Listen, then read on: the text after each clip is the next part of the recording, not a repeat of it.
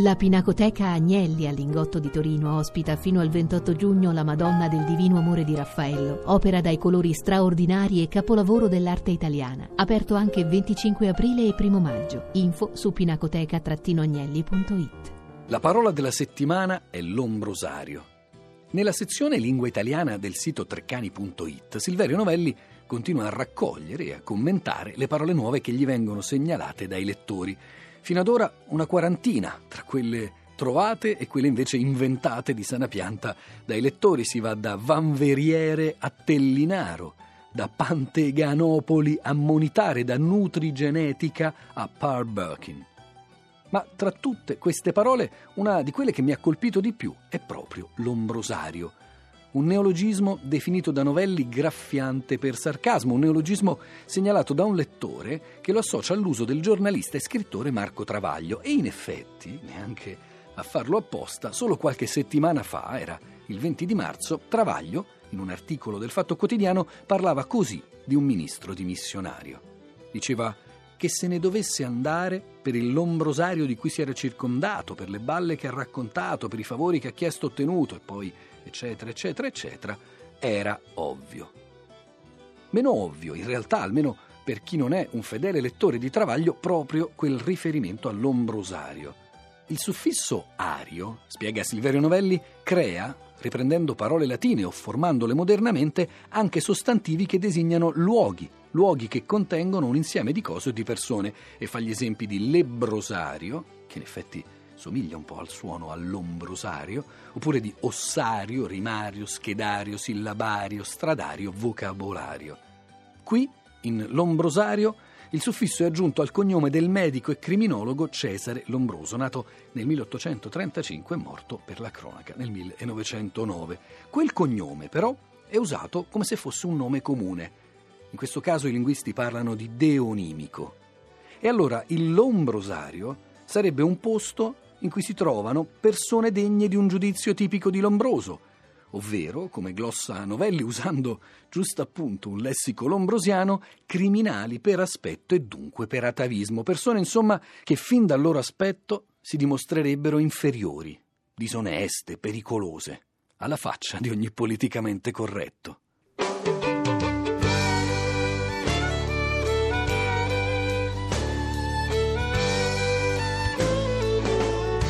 Il lombrosario, in effetti, vanta attestazioni letterarie fin dall'inizio del millennio, e proprio Millennium Bar si intitolava il racconto con cui lo scrittore pugliese Mario Desiati, che all'epoca era 24enne, partecipò al premio Tondelli del 2001, raccontando tra l'altro, e qui cito, di grandi galà con facce truccate e ben vestite in insopportabili lombrosari di riverenze ed aperitivi. Ma la prima attestazione che sono riuscito a documentare di questa parola di lombrosario ci riporta di nuovo a Marco Travaglio, che a questo punto potremmo forse considerare l'onomaturgo, l'inventore di questa parola. In un suo articolo intitolato 5 anni vissuti vergognosamente, articolo apparso nel 1997 nella rivista Micromega, Travaglio rievocava, partendo dai fatti di Mani Pulite, il momento in cui, lui dice, il Berlusca presentò il suo lombrosario. Una parola con cui, dobbiamo intendere, si riferisce al governo appena formato nel 1994, dunque all'insieme di ministri e sottosegretari. Bene, grazie all'uso di Travaglio e poi grazie all'uso che ne ha fatto Beppe Grillo, che ben presto ha fatto sua l'espressione, ad esempio il lombrosario del postribolo delle libertà, come diceva nel 2005, la parola ha fatto in questi anni una certa presa nell'uso, ha fatto una certa strada. Digitando lombrosario, Google restituisce ben 1520 risultati, mentre al plurale lombrosari solo 31, e il fatto che siano così pochi ci consente più agevolmente di vedere come è usata la parola e di scoprire che lombrosari è usata anche come aggettivo. I vari dizionari lombrosari usati nei confronti dei diversi di qualsiasi tipo, ed è usata anche come definizione non proprio lusinghiera, non di luoghi, ma di persone. Uno come lui, insieme ad altri lombrosari compari del suo rango.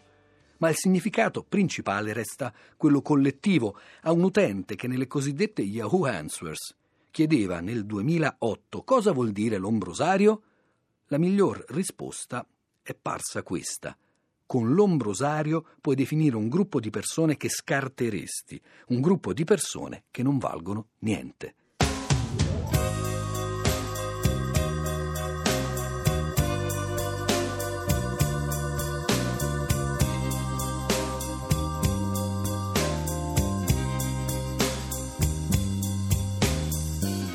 L'ombra di Lombroso, insomma, continua suo malgrado ad adombrare i pensieri degli italiani. L'ombrosario, peraltro, va ad aggiungersi a un drappello di parole già derivate dal cognome di Lombroso e già da tempo registrate dai vocabolari, parole che vantano una storia che spesso dura da più di un secolo. Così, ad esempio, l'ombrosiano, che circola dal 1886, l'ombrosianismo dal 1894. Le esagerazioni dell'ombrosianismo sono qui così evidenti che noi ci domandiamo quale possa essere il nesso fra le idee, oppure l'ombrosianamente dal 1906 o l'ombrosianeria dal 1922.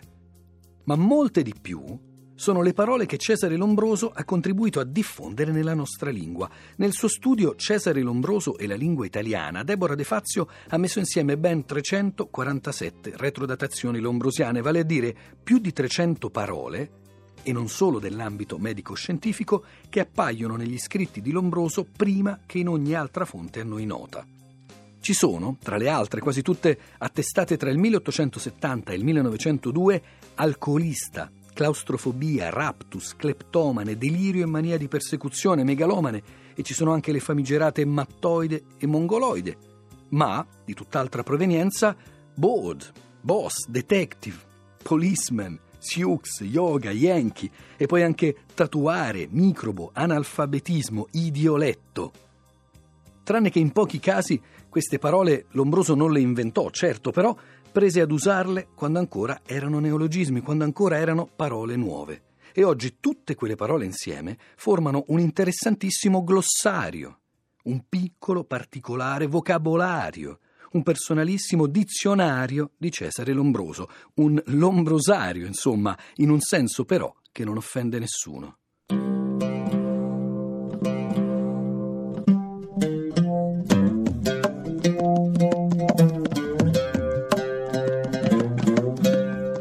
Ci imprigioneranno, ci multeranno, prenderanno le nostre proprietà, ma non potranno mai toglierci il rispetto per noi stessi se non saremo noi a darglielo. Lei è mai stato in prigione? Ci tortureranno, ci pesteranno! Io dico che dobbiamo... Io vi sto chiedendo di combattere. Di combattere contro la rabbia, non di provocarla. Noi non vibreremo un solo colpo,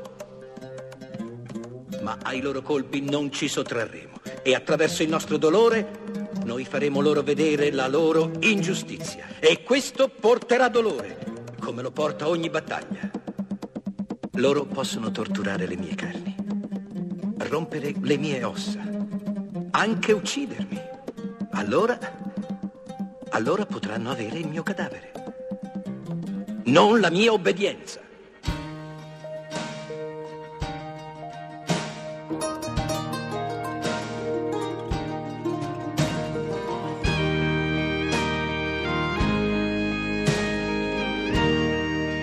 Così anche oggi siamo arrivati al momento dei saluti. A salutarvi, a ringraziarvi ci sono io, che sono sempre Giuseppe Antonelli, e con me la curatrice Cristina Faloci e il regista Manuel De Lucia.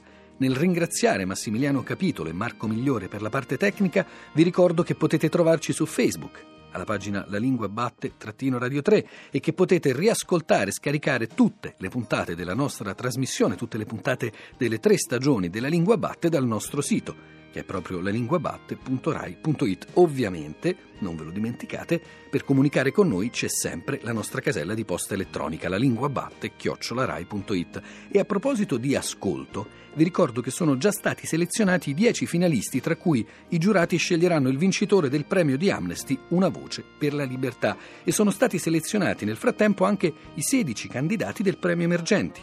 In questo caso, nel caso del premio Emergenti, a scegliere il vincitore potete essere anche voi, e potete farlo votando tramite le pagine web e social di Amnesty International Italia. Noi ci risentiamo come sempre domenica alle 10:45, quando La Lingua Batte su Radio 3.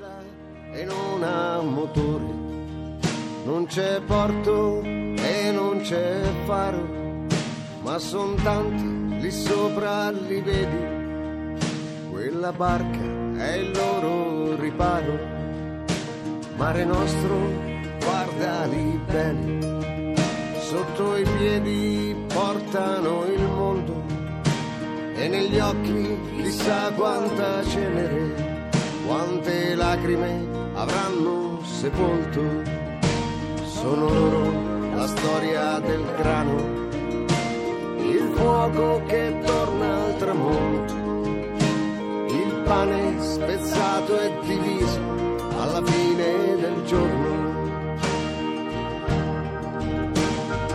Mare, ti prego stanotte non li affogare. Mare nostro, mare